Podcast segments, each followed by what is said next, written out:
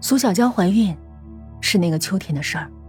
陆安的伤已经好了，对他浑身的伤痕，苏小娇解释和同学打架，因为之前陆安有打人的先例，所以陆川并没放在心上。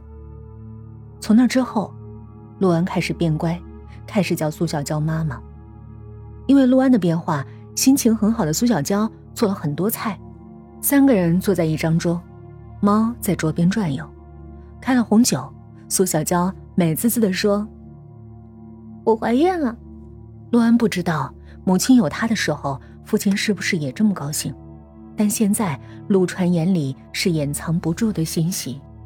那晚，只敢喝一点酒的苏小娇看着陆安问他：“啊，小弟弟还是妹妹呀？”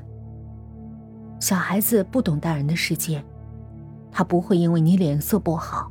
说一些讨喜的话，面对恶人，他们更多的是恐惧，是沉默。可越是什么都不说，越让心怀期待的大人厌恶。等不到答案的苏小娇厉声道：“我问你话呢！”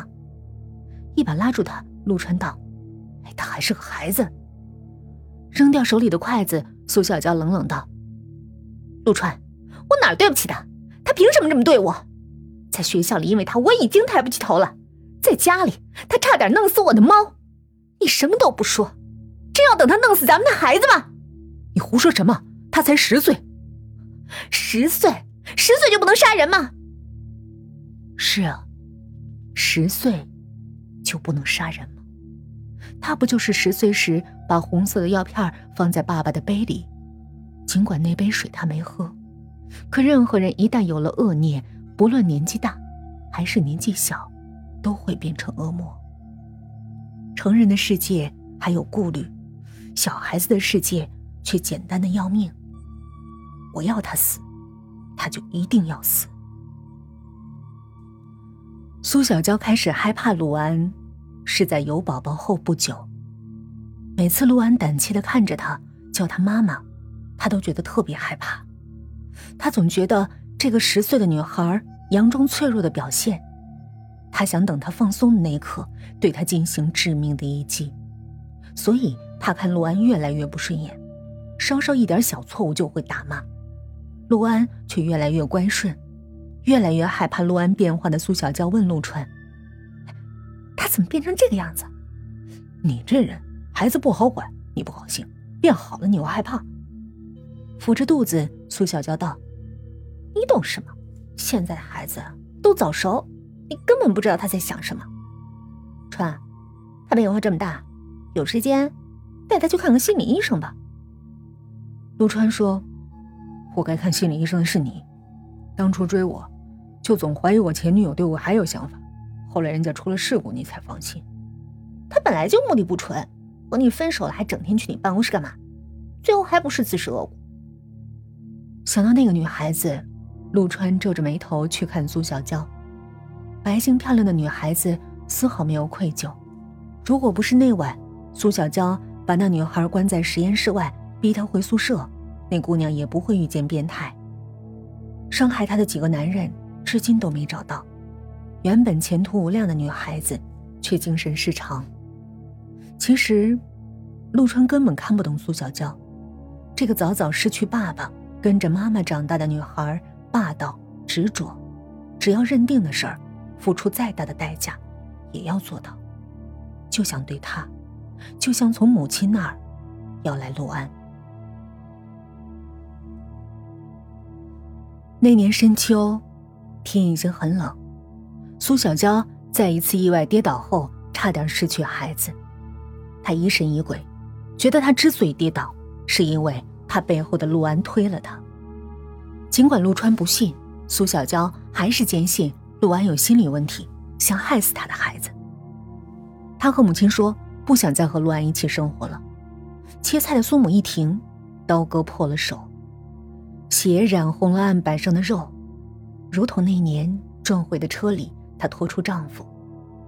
因为车祸太惨烈，男人的身体被截成几截儿才从车里取出。那时他的肉也是这样。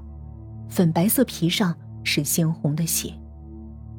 当时看着爸爸的尸体，女儿却并不害怕，声音平淡的跟他说：“妈妈，我们两个一起生活多安静，以后你一定要对我好，知不知道？不是，没了爸爸以后我们怎么办？不是，为什么爸爸会死？而是，我们两个一起生活多平静。再没有和爸爸婚外情的女人上门来吵闹。”没有想要离婚的爸爸对母女二人的打骂。可那天看着一夜未归的女儿，苏母害怕了。苏小娇从小就对自己认定的一切志在必得，她喜欢的人就要夺过来，她得不到的就要毁掉。苏母继续切肉。你想怎么办？捏了一块沾着母亲的血的生肉，喂给了小猫。苏小娇道。带他去看看心理医生，不然直接让陆川给他送回去，他肯定不狠。如果陆安没病呢？怎么会没病？他那么坏。三天后，陆安的心理报告被苏小娇给了陆川。收了钱的心理医生在报告上写着：十岁的陆安内心极度自闭，有压抑自己的同时，很可能做出过激举动，比如伤害身边的人，比如虐待动物。坐在梳妆台的苏小娇看着陆川道：“我没说错吧？川，我们把孩子送到妈那儿吧，等孩子长大点，陆安也成熟了，再把他接回来。不行，陆安的病我们得给他治，让他回去。他以为我不要他呢，我欠陆安太多了。”一把扔掉手里的梳子，从有了自己的孩子，脾气就格外大的苏小娇说道：“那你说怎么办？反正如果他在家，我是不会回来的。”那你就去你妈那儿。看着摔门离去的陆川，苏小娇恶狠狠的道：“姓陆的，你等着。”